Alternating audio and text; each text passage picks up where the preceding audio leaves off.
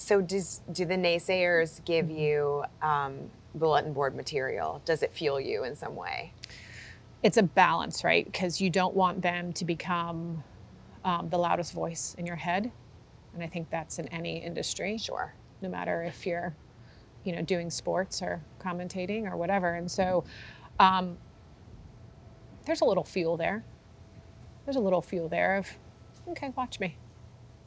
I'm going to stay quiet, let my horse do the talking, and um, let him go prove it out.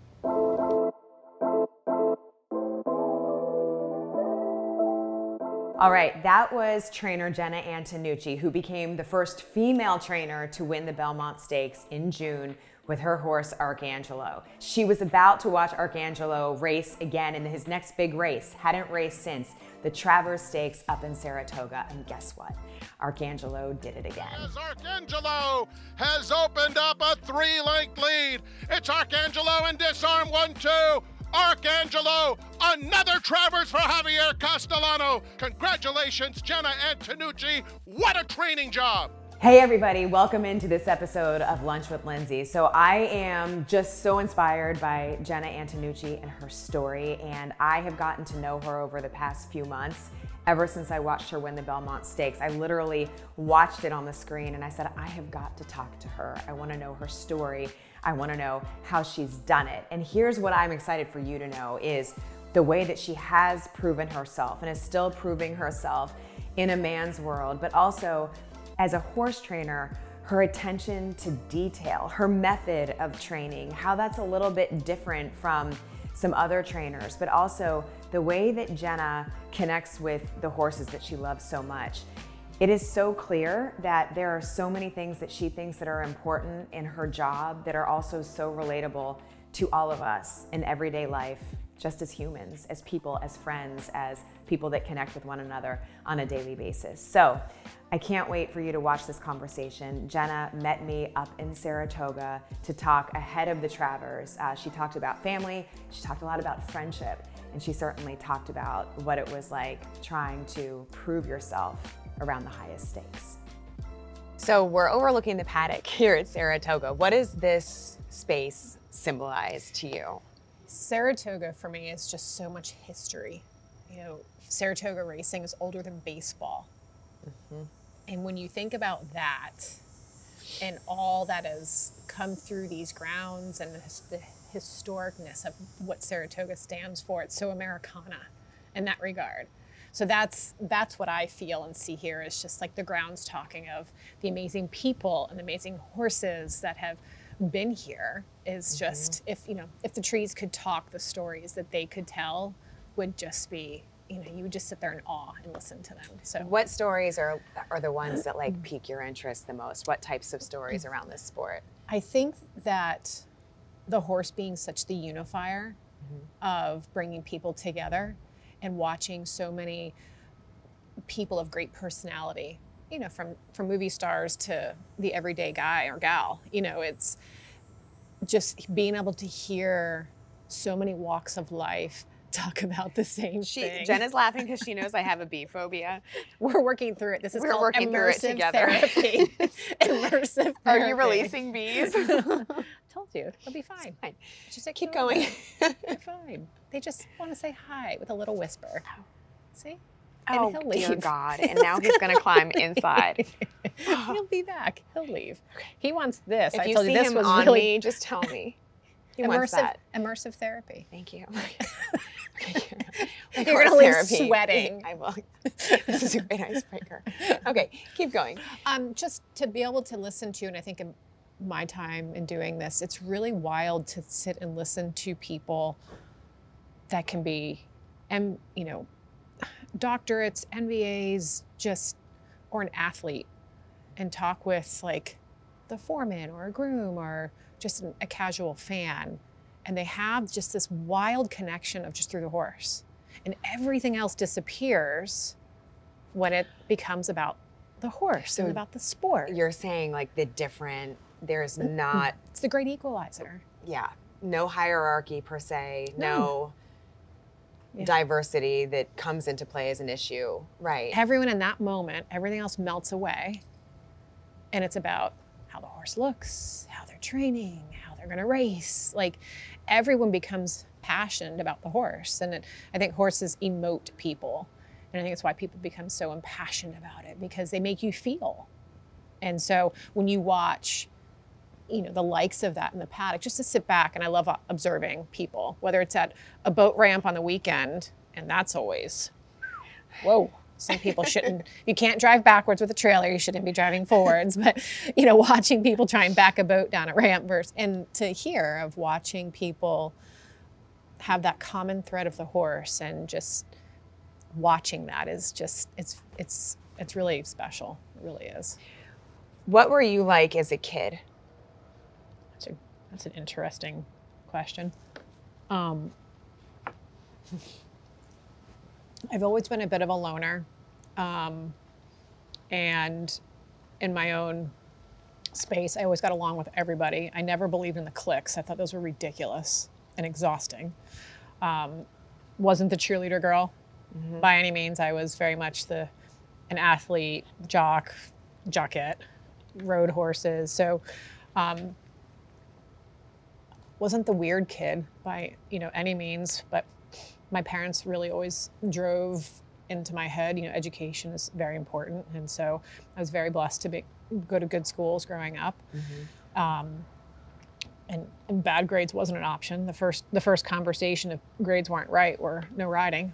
And so it was a very good, obviously, motivator um, to make sure that you stayed on point.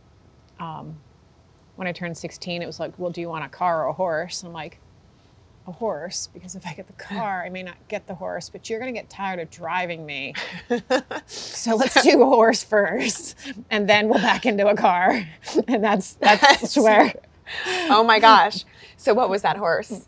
Um, she was a a actually a thoroughbred, uh, retired, and I had had a horse previous to that, but okay. um, and this was later as you know when I was again 16 and she was a um, I like rescued her out of and I hate the word rescue, but she was through she was like out in a field and she was a thoroughbred and retrained her and made her a show horse and yeah. Bella. Wow. her name was bella morte beautiful love. So is that when you where was that along your journey of really wanting to be around work with even compete with horses? I was 16 so i mean i'd started when i was about 3 mm-hmm. um, and i had a lot of different riding exposure and horse exposure you know through all of that but um, I think it was just part of being a teenager, and my parents always knew where I was because I was at the barn. But parents were divorced, so if I was at my dad's, I was at the barn. If I was at my mom's, you know, when can we get to the barn, kind of thing. And so um, that group of girls that I was able to be around through so much of my childhood and into you know my adolescent years, it's you know I didn't I moved a lot as a kid, so I didn't have like the one hometown friend that you've had for life but my hometown friends came from that world.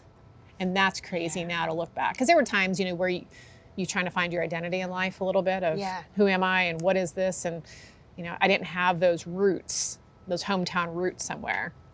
And so looking back now and being able to have those friendships, you know, 40 years later, yeah. that was my home and my hometown. And so you don't realize that until you get older. Right? Yeah then you look back and it's like, oh, wow, that's really kind of cool. Okay, so those are my people. And so that's been um, probably the biggest constant for my life um, throughout. But, you know, I think that the biggest thing through childhood was handling um, adversities. as a single mom. And so and my, my parents were young. And so raised by, you know, young parents, she was doing the best that she could you know, in that kind of capacity. And so she's working, and I spent, you know, a lot of time alone in my space, not in a bad way. It just was our circumstance and mm-hmm. and whatnot. And um, I went to live with my dad full time when I was 15, turning 16, and so that was a huge pivot. But I just wanted more structure, um, and it was something that I knew I wanted, which was wild. Okay. How do you know that at 15 years old that I want to, you know, sit at the dinner table with the family thing? And so moving to my dad's. Yeah. Wow Moving, so you moved from where to where? I moved from my dad's to my mom's, or which sorry, my mom's to my dad's in South Florida. Okay. And um, and he had he was wow. remarried for quite some time, and I had a younger half sister and whatnot. So it was just that I was seeking that family unit at that point in my life, and So I think, if anything, I've always had the ability to look out and back in in a weird way of just, and how or why, I have no idea. Like, it just, whoever, thank you for looking out for me. Um, and so that was an interesting transition. And my stepmom was very, very tough on me in, in, in good ways and wanted me to be more girly and we're going to put pink in your room. We're going to this. And I was like, can we go purple? Like, can we find a compromise here on this? You know, you're going to go to the debutante ball. I'm like, no, that one I'm not doing. There's my hard line on you here. So those kinds of things. But um, you know, but I all the exposures and stuff that she taught, you know, that weren't my mom's skill set, that were more her skill set. You know, it was a great balance for me Wow. in, in that transition. And um, and then- How yeah. then was the relationship with your mom at that point? my mom and I actually didn't speak then for like almost the next five years. Yeah. Wow. Yeah, I don't have a great reason of why or what. I think it was just me needing to find my legs and, and my space. It wasn't anything contentious. It was Yeah. just I, I was ready to, I needed to do something different. Um, you know, I just not having that more structure that I think I just needed. Um, it just was the right time in my life. Yeah. You know, I went to a Catholic high school then at that point, and actually that was one of the one of the big reasons I did move. The school that I was in was an excellent academic school, college preparatory, blah blah blah, but I didn't fit. It was very not me. Mm-hmm. Education was phenomenal, but I came back one summer. This was classic. This was very. This this absolutely defines it. And one of the girls that I had a couple years had been there with, she was like, "Oh my God, your nose looks great. Who did it?" I was like, I'm, "Wait." I think I was like ninth grade. I was like, "What do you mean?" Well, you got a nose job. I'm like, "Oh no, no, no, I did not." But thanks for that. And so, like, that was just. That was that vein, and that was just so like not your icing me. on the cake. Yeah, it was like, Yeah. who It's says that? tough. That's a lot. So um, I ended up transferring um, my sophomore year to um, St. Thomas Aquinas, which is a huge uh, producer of football players. um, Yes. actually. Yep. Um, and you know, in South Florida. in South Florida. Absolutely. yeah. And Coach Smith was the director of, of athletics then still, and did all of the uh, Oh, head yeah. head coach for When I covered the. Dolphins, that Yeah. was a feeder, like a yeah. huge feed. Um, and so, you know, back in the 90s, it was still, you know, very much a powerhouse in the sports. And that vein of just, I loved the sports aspect of it and just having, that was just more my vibe. Um, I played sports at the school prior, but it was you know, very private and just a different vibe. So that was one of the big things. My mom was very much against me tra- transferring schools. And so uh, my dad was, let me transfer to go to St. Thomas. There's something about I think um, when you just get you just know that it's not a fit, Mm-hmm. whatever it is, if it's a school, if it's a job, if it's what have you, right? And you feel that and you know that, but it's Mm-hmm. also not perceived as the thing you should be doing. I think that's a lesson that the younger people can get that, the better off, right? Like listening to that. Maybe it's gut, maybe Yeah. it's intuition. And I think don't for me, like I wasn't taking a step back in education. Um, you know, I was taking, still at a very quality education school. It was just the time I was still playing sports in high school as well as riding, and so to have the opportunity to kind of go up the next level, I ended up doing like stats or whatever for the football team and this and that. Like I just, cool. I just really, it was just my vibe a little bit more Yeah. and so it worked for me. And then um, my stepmom actually ended up passing away between my junior and senior year in high school. And so you learn a lot about life when you have such a huge shift and a family unit. And so sometimes, you know, your biggest adversities and things of growth happen through life experiences. And so I think that has offered a huge perspective on life as I've gotten older, where sometimes some of the things that people think are so important, you're like, okay, you Yeah. go ahead and do that. Because that's not really that big or that important when you Sure. when you deal with real stuff. So I think in, in learning that so early offers you a different perspective on things and what trauma that brings to a childhood um, at such a young age. A loss, like a significant, yeah, right? Yeah, and you have to learn how to deal. And so um, I will give my stepmom a ton of credit. She was very much about, you know, going to talk to somebody and, you know, we would term it mental health now. But, but back then it's like, you're going to talk to a, a shrink or this or that. You know, it was so such a taboo thing.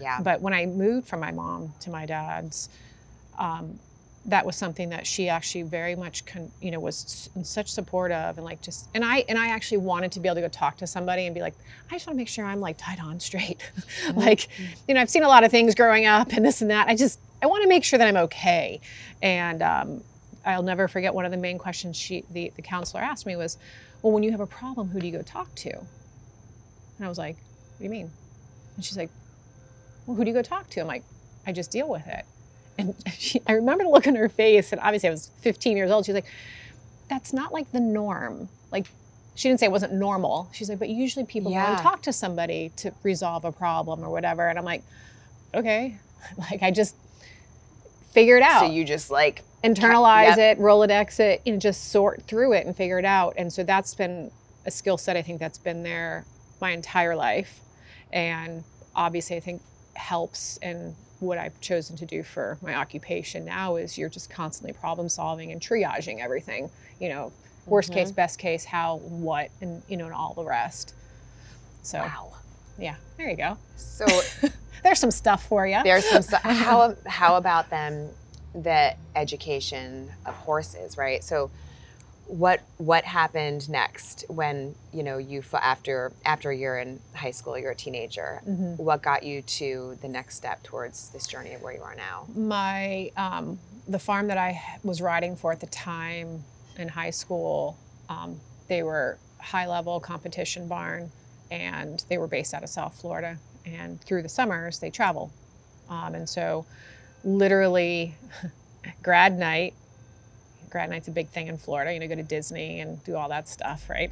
So high school? high school, yeah, you're like senior grad night. So That's amazing. we drove my my truck up and left place. it at the um, the rest plaza on the turnpike. Got it cleared with the school. Okay, that as after grad night when we were driving back to South Florida at whatever time of the night it was, Yeah. we were stopping at that rest stop. I was getting off the bus, and that rest stop was closest to the horse show. and I drove there to the horse show in the morning to go show. Um, and literally the day after graduation, we were loading up in the semis and driving up the East Coast to go horse show all summer. So you right, so you organized that, you got it all set Yep. up. That's amazing. Yep. And then at what point did you end up pivoting to okay, I want to actually be a trainer? I think it was a progressive thing. Um, You said it wouldn't let you go when I first talked to you about it. Do you yeah, remember that? it's like it been, just kept coming There's back. been three different like, where I've walked. You know, I worked for a large home builder um, for several years doing, Doing- permitting for became a per, the youngest permitting manager that they had in South Florida, permitting new home construction and like large large home construction, so communities and communities. And I loved it. I loved building and, and all of that. And then um, I got married and lived some of that life, and that didn't end successfully. It's a good marriage, just didn't end successfully. It happens. Um, and then started riding and training for show horse stuff, nothing of the racing, and bringing those horses along and transitioned to a, a really nice show barn. Um, I've been in my early 20s at that point, mid 20s, early Okay. 20s, and um, they would be leaving Wellington and be going to the Hamptons for the summer. Just the normal circuit of horse show land and phenomenal horses, phenomenal people, phenomenal clients. And I was hacking horses one day, you know, just giving their exercise and whatnot. And I was like, this just isn't real. Like, I'm doing what I love, yeah. but it's like, it just felt empty. And I was like, this isn't my vein. Like, I love this, but this is like, I don't feel fulfilled doing this. And so I told them, you know, because I was asked to continue on with them, I said, I would love to. It would be an absolutely amazing opportunity, but um, no, this isn't my, this Yeah. isn't for me. And, um, and I had grown up riding in South Florida, doing all those horse shows. Like all that was very much, very easy for me. And so I um, pivoted to a farm in Orlando, ran that farm, started teaching a lot of kids how to ride and doing all that, and um, was retraining a lot of thoroughbreds to be show horses because we were getting them out of Ocala because it's only about an hour and a half away. Yep. And so I would go up to Ocala, get some horses to that we were going to be transitioning to their next careers. And my grandparents were involved in racing from about the time I was 10 um, until about the year 2000, 2001. And um, I'd gone up to the farm to go visit where some of their horses were, and I was curious on how horses were developed. The, they call it the breaking and training process. And so I wanted to know how and why so that I could bring it back to the show horses and do it better. Why, when I kick this horse, it does this? Why, when I ask this, it does that? What, what am I missing in all of this? Of how can I do this this part better?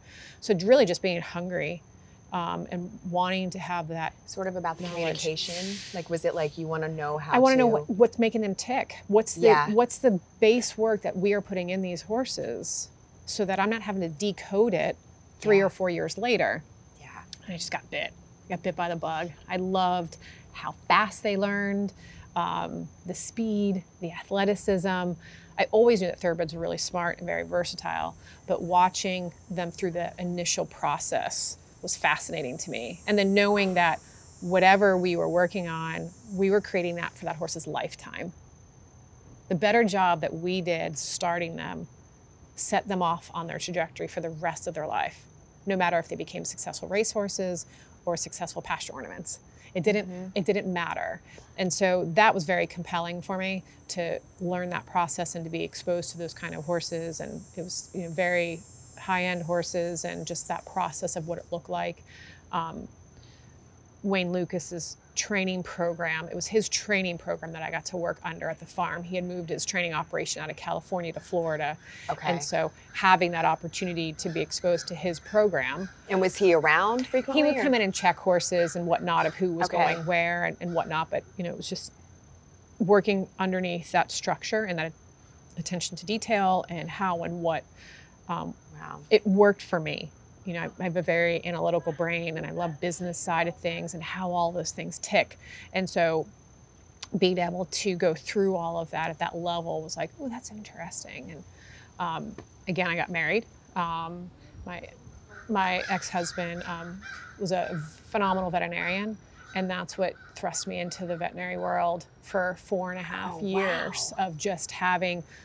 I always say it was a master's degree in in veterinary world, and I'm so grateful to have had that opportunity where um, just seeing it, living it, everything about our life was about it. So from reproductive work all the way through, you know, the sports medicine and lameness side of it, and so it really started that footprint of me going on the train later on. Um, Yeah. But that was also via. But you um, didn't know at the time. I didn't know. Like, Yeah, I didn't know. I mean, it was just it's where our life ended up at that time, and um, having that exposure to to those kinds of horses, and you know, all of that work of learning and learning and learning. It was you, you don't know. You know, there was a, a really great um, when I was in Catholic high school, not to go backwards on you, but we would do retreats and encounters, and it's very common in the Catholic high school and environment. And so we would do these weekend. Encounter is, by the way, the name of my favorite boutique in Saratoga. oh, fantastic! So that might come. Well, noted. we'll remember that. we'll remember that. Sure. But we would do these weekend encounters, and I became a leader in, the campus ministry, you know, part of things. And there was we were talking one night, and there was a, a priest speaking, and this and that. And I said, you know, and I remember being like, God, everything is so, you don't know where you're going, and da da da. And you're 17, 18 years old, you're kids. Yeah. And he's like, and and I'm paraphrasing him 100%, but he's like, you know, life is a chain link fence. And at the time, when you're staring at it here, it, it, it doesn't make a lot of sense. And then you look back and there's this beautiful pattern that's behind you that you have created all along the way. And obviously it stuck with me, you know, 40 plus years Yeah. later, but it was very, very true. And so to go through life's challenges and hurdles and, you know, adversities, it may look like an absolute shit show at the time, excuse my mm-hmm. language, but then later on you're like, that's what that was for. Okay, that's what that was for. Okay, now I get it. And so to have gone through these personal relationships while I'm developing work depth um, that's going to carry through to the la- latter part of my life now is I'm immensely grateful for those experiences and those exposures and being a student of observation and watching all these programs. So when I started my own business, I was doing reproductive work, foaling mares, raising young horses, preparing Yeah. them for sales rings. And so, you know, I had absorbed all of that knowledge from all the farms we were able to go to and how and what people did. I'm like, oh, that works. Oh, that doesn't work. Oh, that makes sense. And just, it just stored. And so that kept coming forward and coming forward. And then I was missing the competitive I love the farm stuff and I love the baby stuff and the Yeah. moms and making sure we get those kiddos out alive and they're healthy and thriving and imprinting them, you know, from second one of their lives is so amazing. Yeah. But I missed I missed the competition. You know, Yeah, I missed that Absolutely, I understand. that drive. And so um, I started rehabilitating and fixing horses that were at the track and sending them back to trainers. And then you follow them and how their careers are. And I would get mm-hmm. frustrated. Oh, that horse is fine. Why can't they figure it out? And, oh, you know, and probably being a little bit ignorant and young and, "Arr." Sure. But I, And- I firmly believe we're just meant to be naive for a span of time because if we're not, you don't do the things that you, You aren't do brave enough. time. Right. Absolutely. You aren't brave enough. There are things that I've done that I look back, I'm like, I can't believe I made that phone call.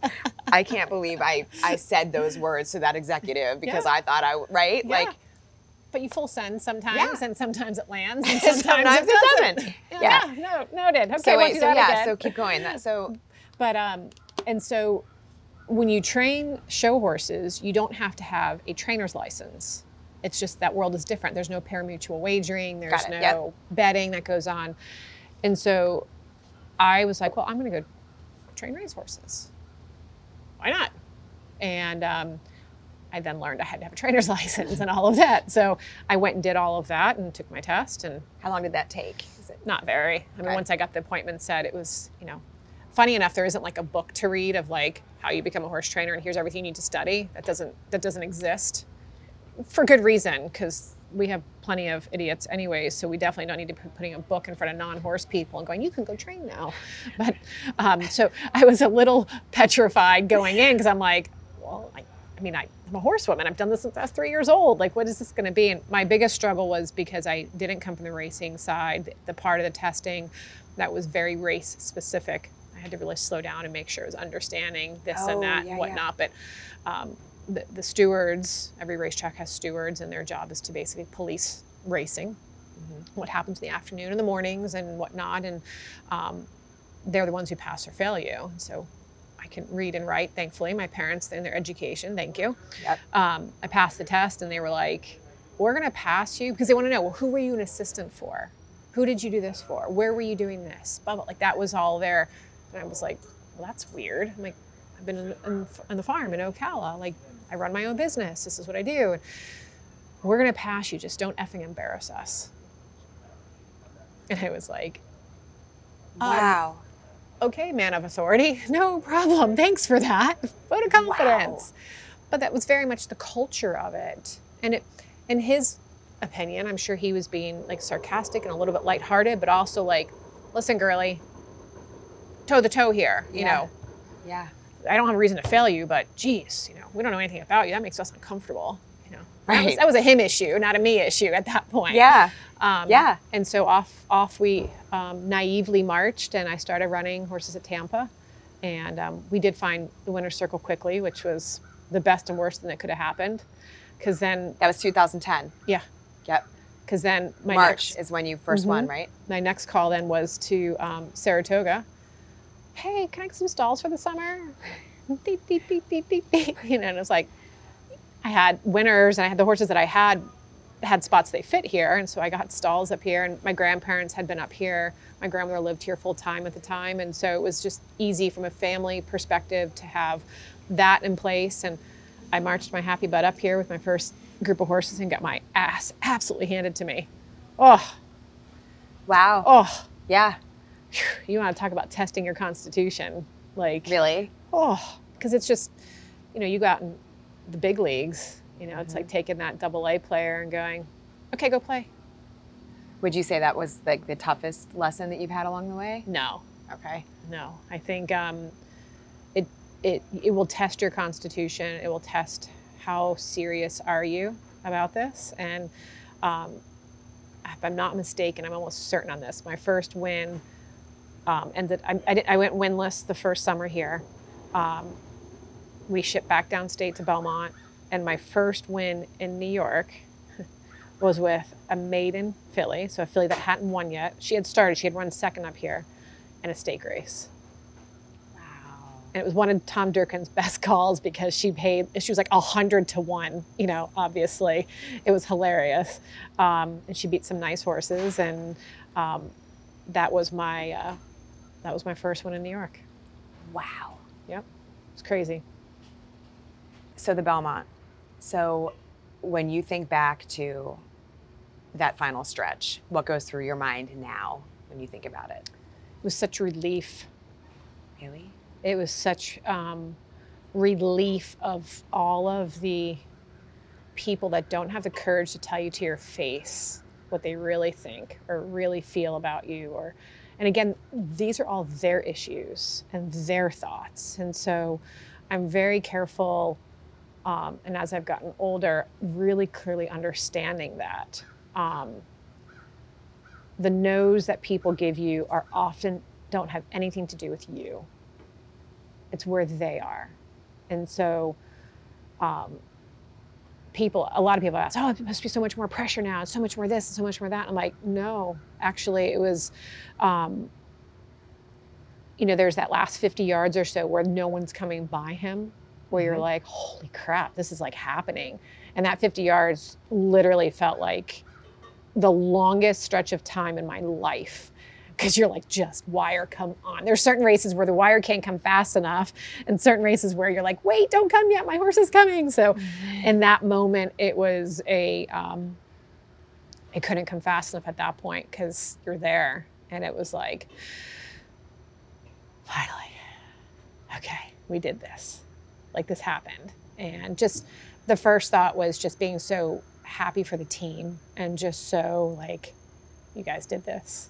Like you know john believed in this horse from day one and he believed in the girl and he believed in, in our team. And so that was like the whole in that moment. And you know we've we've jokingly talked about now and how like when i looked over to one side fiona my assistant who's very irish and very strong and um, i look over at her and she's i'm expecting to see her like you know ah, and she's bawling and i'm like oh crap oh. you're not supposed to be crying right now and then like I look to my other side and my fiance standing there and I'm expecting him to be like, yeah. And I look over at him and he's bawling. And I'm like, oh crap. The two people that I expected to be like The "Oh," rocks. They're like waterworks. And I'm like, I gotta get together. I gotta get together. Oh crap. And so it was literally in that moment that, you know, you just kind of pulled in and and I think in that moment taking some of what you know you've learned about me here in the hardest of times is you just you know you just transformer a little bit and just pivot. Got this. Okay game on. Because we've won this race now but now i know because there was already a camera up my nostrils the whole time. Yeah, but yeah. now I know there's going to be a microphone coming not far behind it. I've watched enough of these things to know how this is going to pivot pretty quickly here, and um, and it was just shifting modes in that point, and um, you enjoy that for the second, but you've got more business to handle at that point. You know, I'm watching my horse gallop out, making sure he's okay and everyone's well and good, and how he's coming back, and they usually do the interview with the jockey. So, and they do that also to give time so all the horses can get, you know, unsaddled and go back. So, all these things are playing in the background of my head, understanding what's going on, but also having to stay super, super present in that moment to handle our business. And so, um, the the immediateness of it though was just it was such a huge relief of um, this the little girl can do it. What did Fiona say to the horse before? Because I heard you say that you watched her talking to that horse before the I think race. all of us Is that right? had you know our own little moments.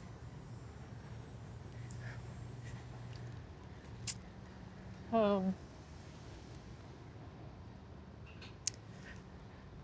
I just appreciate um, the relationship that the horse gives us.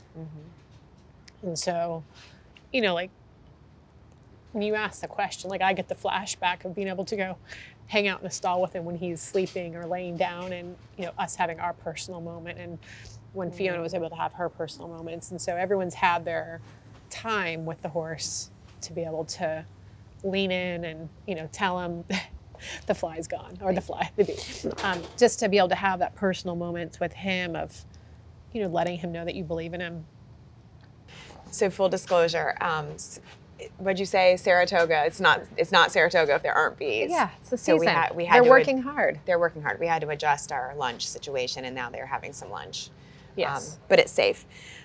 Um, okay, so how is it that you? No, I'm going to back up. When you have moments with um, any horse, but Arcangelo specifically, when you Mhm. do that, whether like you said, like if, if he's laying down sleeping, Mhm. how do you know that he hears and knows? You feel it. You feel it, and it's.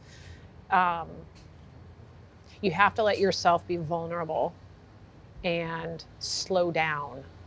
So, you and I have talked about this before about biorhythms, Mhm. and every being has biorhythms, and it's humans tend to be a little more ding, ding, ding, ding, ding, with some being faster than others on the biorhythms of human beings. Whales tend to be the slowest. So if you're thinking of like frequency lines, Mhm. and horses somewhere fall somewhere in the middle. So if you come at a horse and you're humming, that horse will be like, "Whoa!" Because they don't use words; they feel everything that's around them. And so, um, the biggest thing that you can do going into a barn is just take that breath that we talked about earlier today, where you come in, you, you see the horse Yeah. take those breaths, and just bring it down a level. Turn your volume down. And when you turn your volume down, you hear their volume. Because they don't turn theirs up. They're they're constant, which is why they're amazing for therapy, for veterans and for children and for the handicapped, because they're so constant. But if you're yelling at them through your energy, you won't hear them. And so when you go and take those personal private moments with a horse and you can just step back in your space and let them their space come to you. It's it's very warm.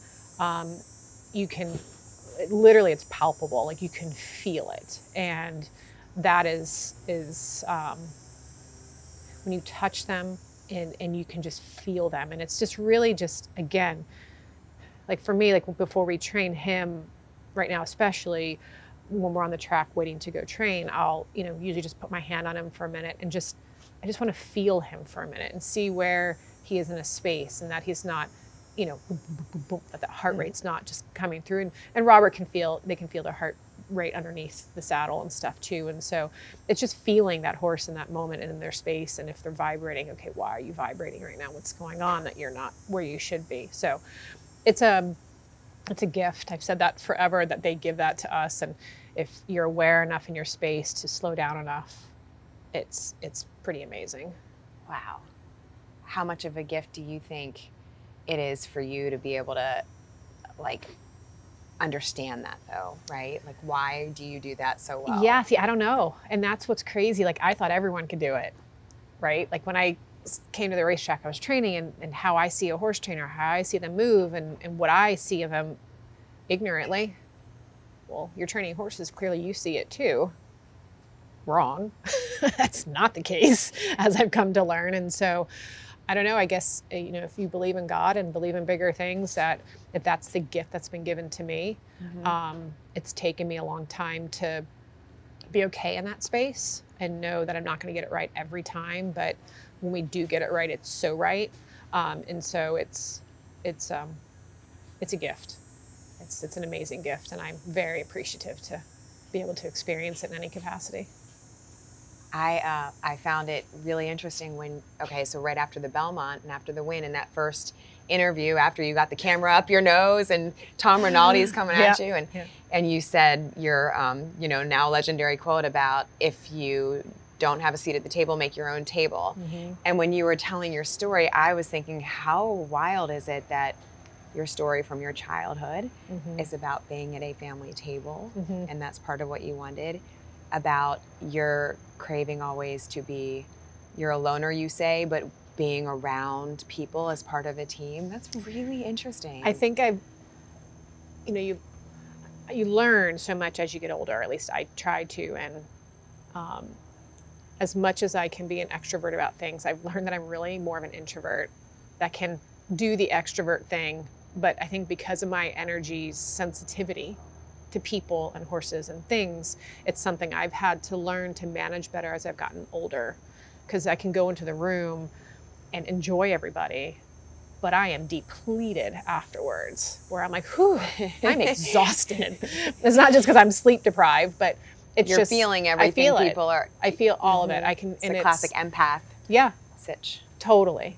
And so it's um, something that I've had to learn to manage better as an adult and understand it better, so that I'm a better version of me. And, and with being a better version of me, I'm a better version to the people that are closest to me. Um, and so I think that's been a, a huge um, growth factor for me through it all. And, you know, Tom asking that was, you know, people like, oh, did you have that written down? Yeah. And, no, I'm not that smart. I can be smart, good. but I'm not that smart. And it was literally the cleanest version of um, FU that I could come up with in that moment. And that's honest to God's truth, where it was, you know, so many tables that you yearn to be part of because you feel you've deserved it and you've worked your butt off for it and you were worthy to be there and to have that voice when people wanted to make you invisible and make you go away. And I think sometimes people um, let those voices become their voice. And again, by whatever strength of whoever's had my back, um, I just refuse to let those voices be my voice. And it's not saying I did it right every day. I mean, there was plenty of days where, how am I going to get out of bed today and go do this? And whether it was, you know, getting to the barn or whatever challenges and adversities were running a business and pay, paying the bills and paying the employees and making all of those real life things happen. Um, just in that moment, it was just like, you know what? We freaking did this. We built this. We weren't given the big fancy horse that was supposed to go do it. We weren't given the the, the red carpet of, you know, entitlement. We earned it and we busted our ass for it. And so in that moment, it was just like, you know, building out the things we'd been building from, you know, horseology back at the farm to the racing side of, you know, I was really close to just being completely done with racing and just doing only all the farm stuff and sending horses back out to trainers and this and that. And, you know, Manny and I um, had talked a lot about that. And it was just, and then this happened and you're like, oh, okay, well, that's different now. But, you know, And why, real quick, why were you so, close, close. to doing that? Um, you know, it's what do you, you know, you trying to find. We've talked about life work balance. Yeah. How do you find it? What does it look like to you? Um, When are you spinning your wheels type thing? yeah, like what am I? You know, for me, we're supposed to win races, but winning races doesn't move the needle in life. We're not curing anything. We're not fixing anything. It's it's part of our occupation. But that's why I think I've always leaned into the relationships around me and the people around me because at the end of the day, when we're pushing daisies up instead of looking at them, how you have impacted people around you, I think is the biggest gift you can leave. And so, you know, not chasing the finish wire anymore was very real. Um, being able to be home more and to spend, you know, more time with my grandmother and Manny's kids and, and our life. And it was just finding that balance of, you know, what is most important on all of Yeah. this. And so um, the quote was that of, um, you know, we did this as a team and we made this happen organically, literally organically from one guy that believed in the team of girls that had been through enough of garbage through the industry of not getting the answers he wanted to hear and see and him having the constitution to not sell. Yeah. not sell and Yeah. not sell. And just the other day at a charity thing i had an agent come up to me i'm the guy that called you. You made me look really smart. You know i knew that horse was a good horse but huh, if it's funny would have gone to him if had i bought it.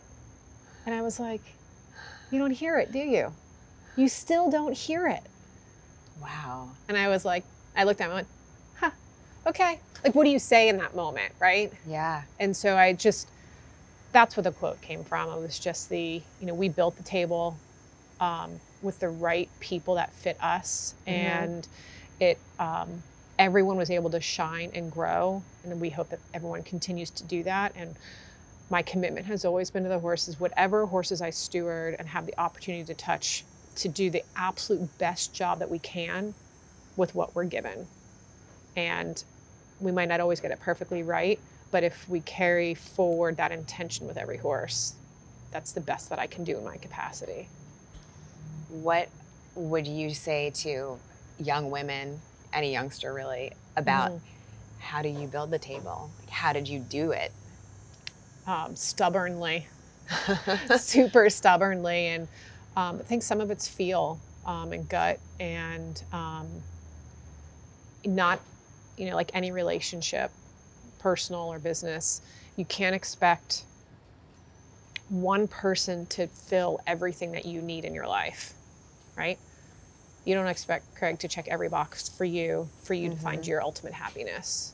And I don't expect that of Manny.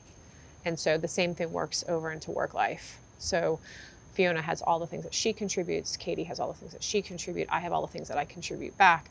And it's understanding that um, as you're building this out, you don't have to like every single thing that that person does, but as long as they're contributing Yeah. with a like-minded goal and a like-minded philosophy, be uncomfortable with how they might get there because you might learn something from them. Well, that's not how I would do it, and that's okay. Yeah. That's how she does it or he does it, and that works for them for this many reasons. And so it's, you know, it's one thing that I've always bragged on with Fiona. She's a strong woman. She has, you know, her center. You're going to hear her opinion. You don't have to like it, and that's completely fine. And that's how you grow, and you learn to say, "Mm, I'm okay with that. I'm not okay with this, and here's my why.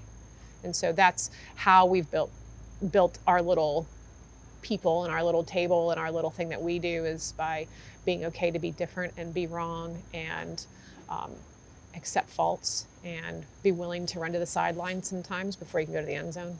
Mm-hmm. There's a lot of ends. There's a lot of sideline running. you know, little shuttle analogy. pass for you know a couple yards That's where here. you get the best stories Yeah, sometimes. yeah. Do you find that like having to be really honest is something that also that you've that has helped you in that? Because when I hear you talking, I'm like, yeah, that means having hard conversations with people mm-hmm. and saying, not being rude, not being mean, but just Yeah. like you said, I like this, I don't like that, or is it? Um, I don't even think about it. Yeah, because I think you're just coming, you need to be respectful of how someone needs to hear the message. But um, I think it's harder to not have the conversation. It doesn't go away. right.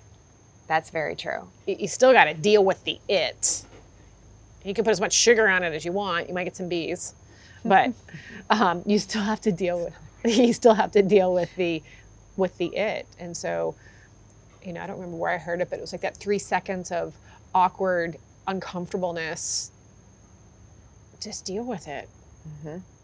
And then what? Then you're like, oh God, I made a really big deal out of that. That was stupid. And it's past you and it's done. But but not dealing with it, that little molehill all of a sudden has become this huge thing. And then you lose proportion. And I think for me, if there's a disagreement about something, it's staying focused on what the it is that the disagreement is about. I think, you know, personal Yeah. life and business. But it's, it's so easy to spin off. Yeah, Melvin always says it's, it's never just really about the thing. There's usually things, right? Or something deeper that you're like, okay, Yeah. right. But stay with it. Yeah. stay focused on what you came into the conversation with. If there's something else, let's deal with that. But what is the thing that we're Mm-hmm. this has started this conversation, and then let's resolve that, and then move to whatever the else is. So that's just a philosophy I think I just try and practice and live by. Not always successfully. How interested are you in evolving the sport? How much is that on your radar? my shovel's little. Um, I've, I've had a pretty good work ethic. I can only dig so fast, though. I think everyone has to pick up their own shovel. Um, it's a it's a phenomenal sport, and I very clearly understand how and why we are where we are. Um, and it's not because men have been making decisions. I'll say that with a, a, a wink and a nod. Um, as, an, as a society, we have shifted away from um, land and soil, you know, and have become more techie and in our phones. And um, so I think people understand nature less and um, have lost the understanding of the relationship humans have with horses. And the why. I mean, since the beginning of time, we ha- humans have had no relationship with any other animal like they have with a horse. From medieval times through war and and beyond. And so I, I very clearly respect and understand the people that want to be way over here. And it'll never be their thing. And that's fine. But they don't need it to expect it to not be our thing. Because there's a whole lot of people in the middle that love the sport and love the horse and understand there's inherent risks that come with it. But understanding that we are stewarding and evolving as fast as we can to ensure the best outcomes as often as possible will continue to be our focus and my focus. And that's all we can do. What do you think is the best move forward that's happened that you're most happy about in that Um, vein? you know, I, people love and hate HISA, which is the, um, you know, our, our law now, and it's you know federally passed. It's it's a both sides of the aisle legislation that now is the law of the land, and I liken it to um, NBA, NASCAR, PGA. Um, and we've talked about this also previously, where now we have the same rules in every state. And so Right. When golfers go from state to state to state, they have the same rules, the same parent company, the same mm-hmm. Governing body. governing body. Right. Every golf course has their profits and puts on the show, just like we do with, with racing, and same with NASCAR. I mean, you could speak to that way better than I can, but everyone's running with the same restrictor plates. Everyone's running the same tires. Everyone's running with the same specs because it wasn't that way at one time. And then all of a sudden you're going from track to track and it's like, what's going on here? And so, um, same with the NFL. So I think there's opportunity within the sport for everyone to make their piece of profit. But having HISA in place is is giving us the footprint of rules and anti-doping and medication reform and all of those buzz topics that the media has been very flagrant with and sen- sensationalizing headlines. And they're sensationalizing headlines at the expense of the hardworking people that dedicate their lives to this.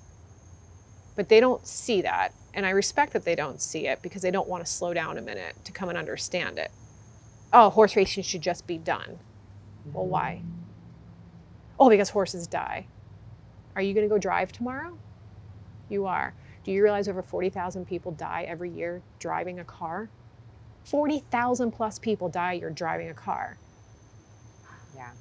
So the auto industry is getting better, doing more safety, doing more this, doing more that. But they're not running to the auto manufacturer saying, stop making cars because you're killing people. And they, well, it's different. Why is it different? Thank you for appreciating the horse. You've never been on the backside. You've never ridden a horse. You've never touched one. You're behind your keyboard telling us that we shouldn't do this. Who has empowered you to tell us we're wrong? Do you have a cat? Do you have a dog? Don't ever let it die. It better live forever. If not, you are negligent and you are inhumane. And that's the miss. And people are always going to get impassioned about their position, and horses make mm-hmm. people emote, pets make people emote. And that's a gift to have that relationship with another being in that way. But it's allowing HISA to do what HISA does, letting them be the authority, letting that squeeze the nefarious actors out, which it's doing. It's not going to happen in a minute, but it is closing the gap. And in doing so, is allowing the me's to win those races. And from your perspective, as someone who deeply can, for lack of a better term, communicate, so to speak, with them, what do you see as the why? What is it about what they love to do? It's so cliche with the oh horses are you know born Yeah. to run.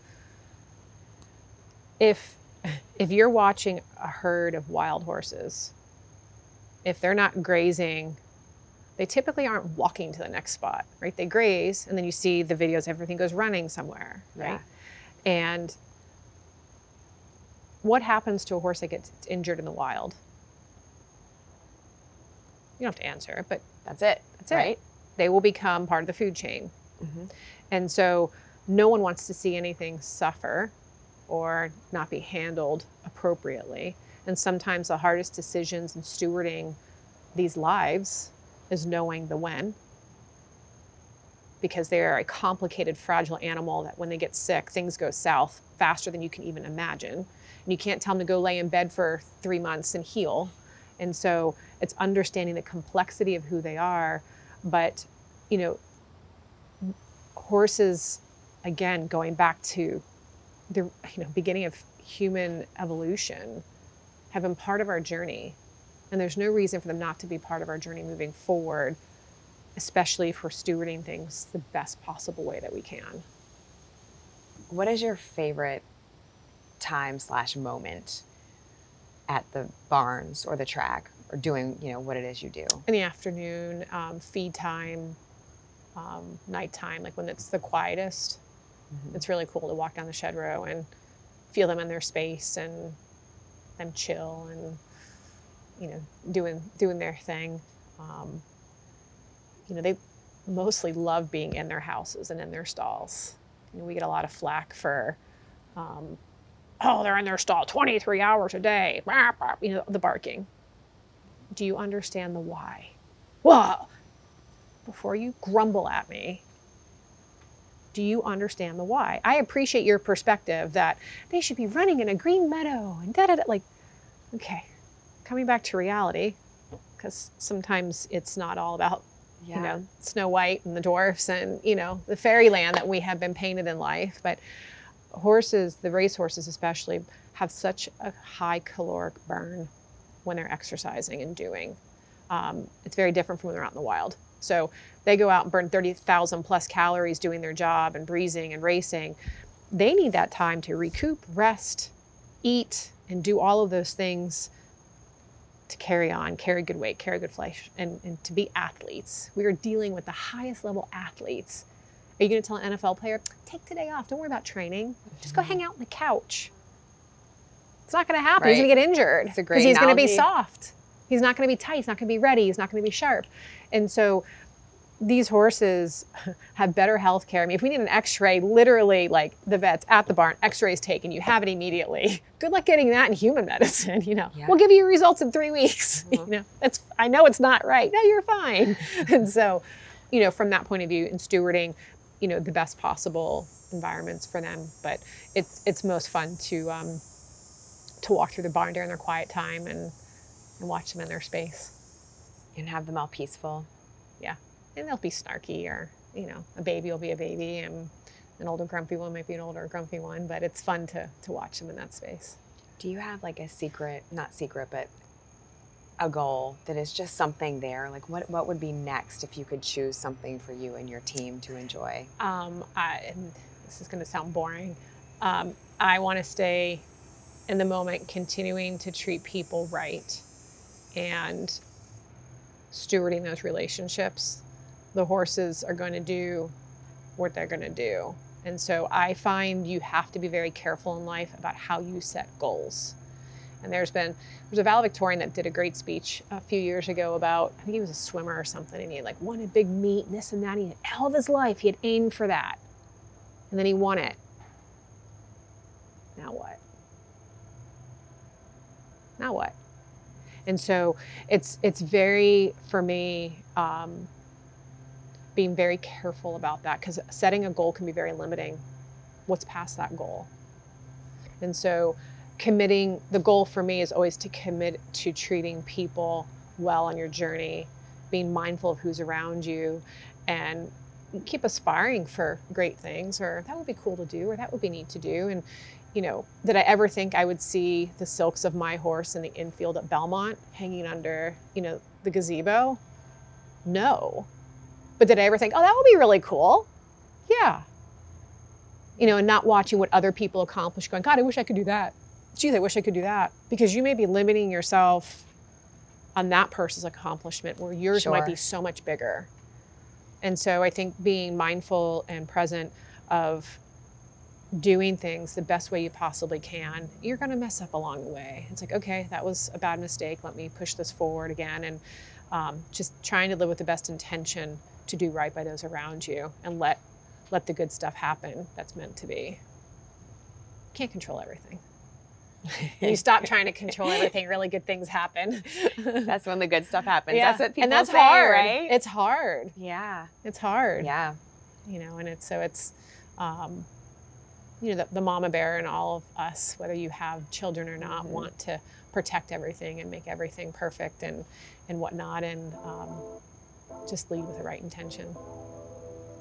That's my goal. I did not even know half of that story before I sat down to have that conversation with Jena. And the other thing is, the bees were real.